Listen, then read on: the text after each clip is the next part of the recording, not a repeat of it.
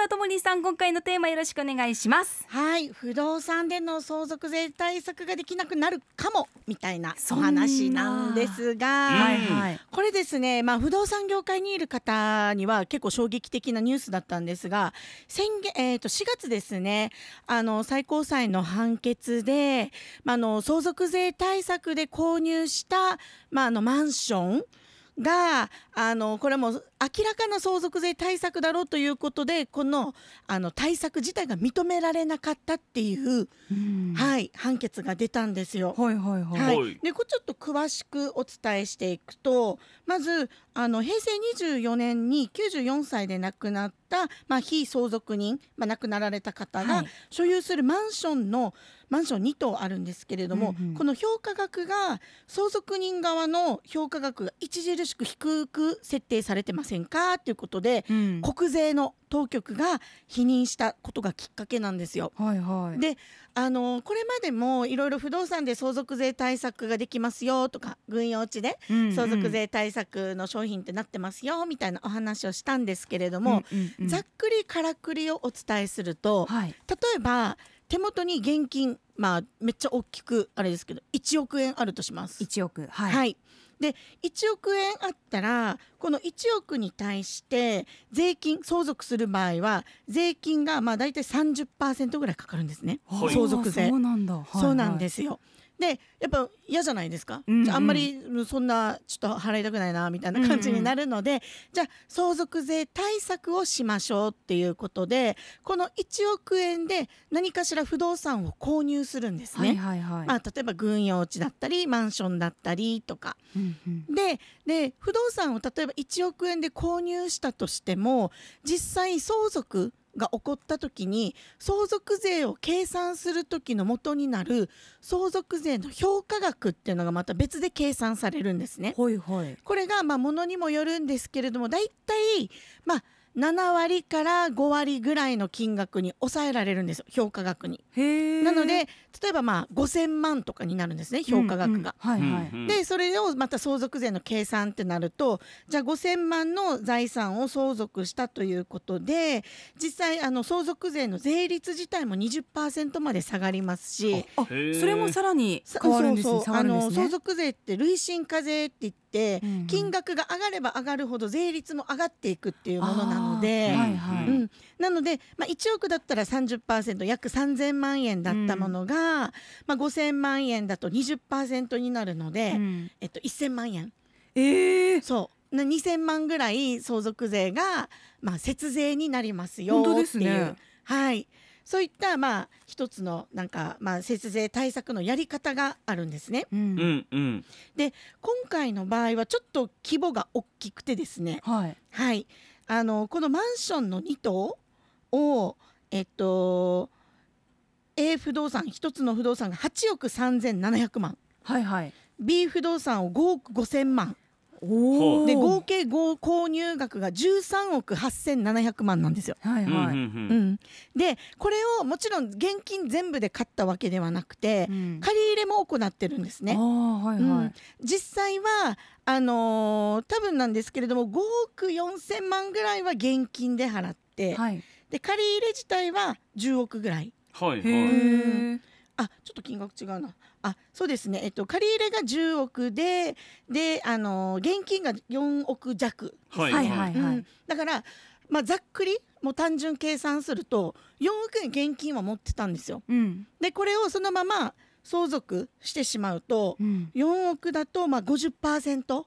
ええそんなに相も続税そうそんな税に率ながんだ50%なので2億持ってくれるんですねんそうなんですよそれぐらい結構かかっちゃうんですね痛すぎるなそうそうでもこれを元にじゃあ2つのマンションを買いましたうんで自分の自己資金として現金も出してまたそれだけでは足りないので銀行からも借り入れしてるんですね。ううんんううんんなので合計購入額は13億8700万になったんですけれどもじゃあいいざ相続が起こりましたうんでじゃあ相続税の計算路線化で評価したらじゃあこの相続税の評価額はなんと3億3000万円まで圧縮できたんですね。へえ。そう十な三ん億で八すよ千万からそうそうそうそうギュッと圧ぎゅ縮っされましとた。 3億3,000万円3の億じゃあ相続になりますねうんうんなんですけれどもじゃあ3億3,000万円だとあのーまあ、相続税率まだ50%ではあるので結構また金額かかるじゃないですか。はいうんはい。ここの大きなポイントがさっき言ったように借り入れも起こしてるんですよ10億ぐらい十。億円ぐらいうんうんうね。んはい。あの相続の場合は現金とかそういった資産を持っていても借り入れがあったら相殺されるんですね。はうん、うんなのでうんあのー実際3億、えー、3億3000万円あ。うん。の財産があるけれどもでも借金は10億あるんですよってなったうんらうんマイナスになるんですよ。はいはいそうですね。はいってことはいでうん相続税はゼロっていう流れになるんですね。なるほあど。それを見越してじゃあ十そう億そう円そう借り入そうれしてるってことなんですそうね。そうそうなんですよ。わすごい。へえ。まあ、金額がねだいぶ大きいのでちょっとびっくりな流れにはなっていいやそるんうでですすけれどもで,、実際ただこれをあの相続税の申告をしたんですね3億3000万ですよってことで、はいはいでただ国税が 「ええそれちょっとやりすぎじゃね?」ってことで、実際じゃあ不動産鑑定を行ってこのマンション2棟の評価額って12億7300万ですよねってことで、うんうん今回の相続人側の評価は過度に低いで適当ではないんじゃないですかということでうん2億円以上の追徴課税を課したんですよ。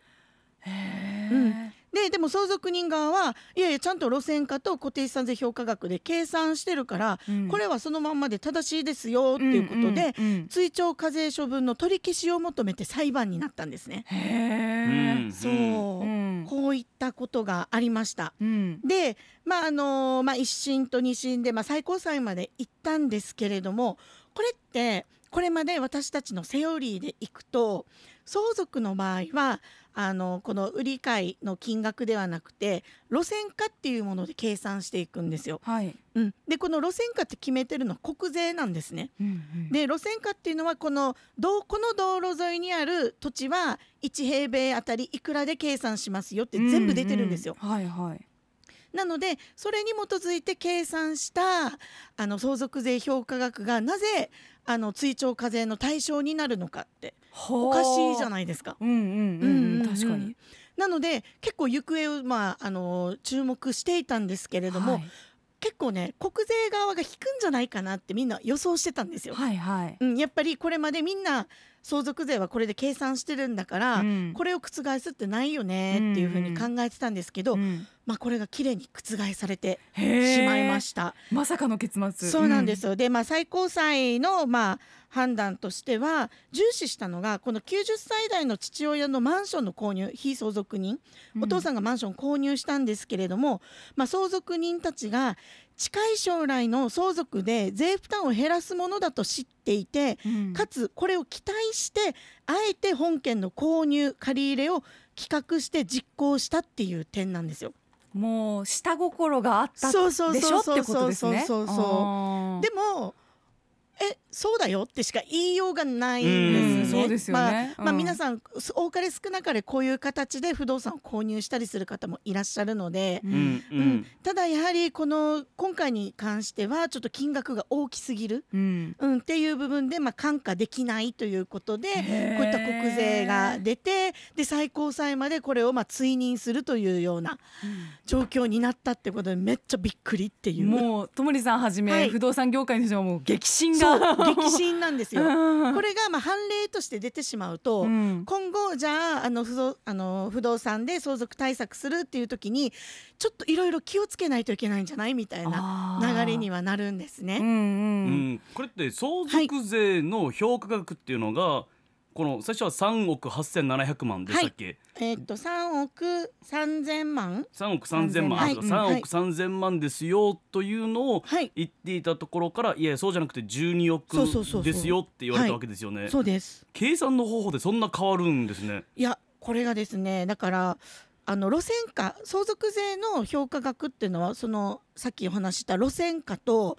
建物の部分は固定資産税評価額なんですよ。うんうんうんでこ建建物の場合って新築の場合が一番評価額が高くてうんで毎年毎年やっぱりあの減価償却って言って評価が下がっていくんですね。はいはうい。ん、でも実際はあの例えば10年経とうが20年経とうが普通に使えたりあとやっぱ物価が高くなったりすることで建物自体の売り買いの金額ってそうそう下がらないことが多かったりするんですよ。んうん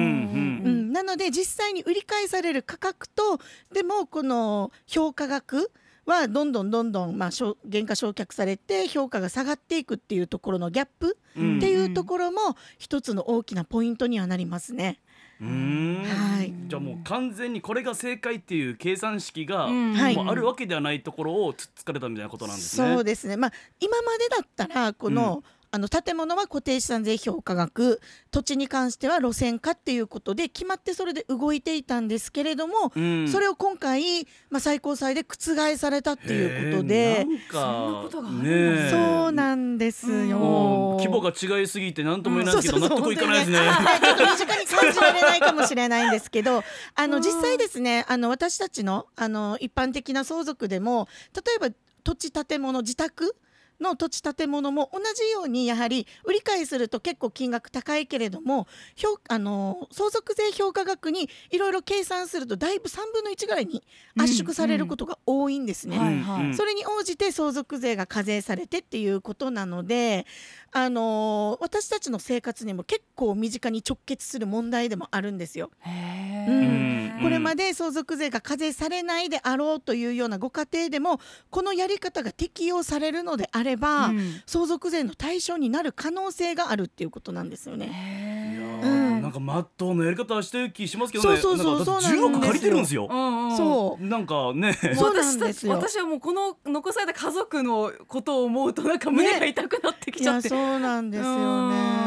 うん、これって平成24年に購入って言ってたじゃないですか。はい亡くなったのは最近の話ってことですかということは。そうですね亡くなったのちょっとこれあの載ってないんですけれども、まあ、うん数年後に亡くなって、うでん相続税の申告をしたけれども、うん国税側から追徴課税が来たっていうことで裁判になったっていう流れですね。へーうんはいうん難しいですね。難い。しいんですよでもこういう税対策ってやっぱりこう、はいい、たちごっこのようにそうあらゆる手そ法うながんです生まれてはそれが潰そうさなれん生ですまれて潰されもうだ本か当らに数年ごとにもう国税とこういったやりくりのい、もうあのいたちごっこにななってますね。ははいねえもうこれからちょっと新しいシステムをうんあったらちょっともうラジオで言わずに LINE で教えてもらっていいですか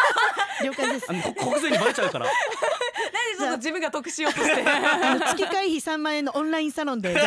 いやすごいの始めようとしてるりしてる我々の想定上を行きますねさすがともりさんですということでともりまゆみのライフマネーをお届けしました、はい。アップのポッドキャスト最後までお聞きいただきありがとうございました生放送は平日朝7時から FM921 AM738 RBC アイラジオ県外からはラジコでお楽しみください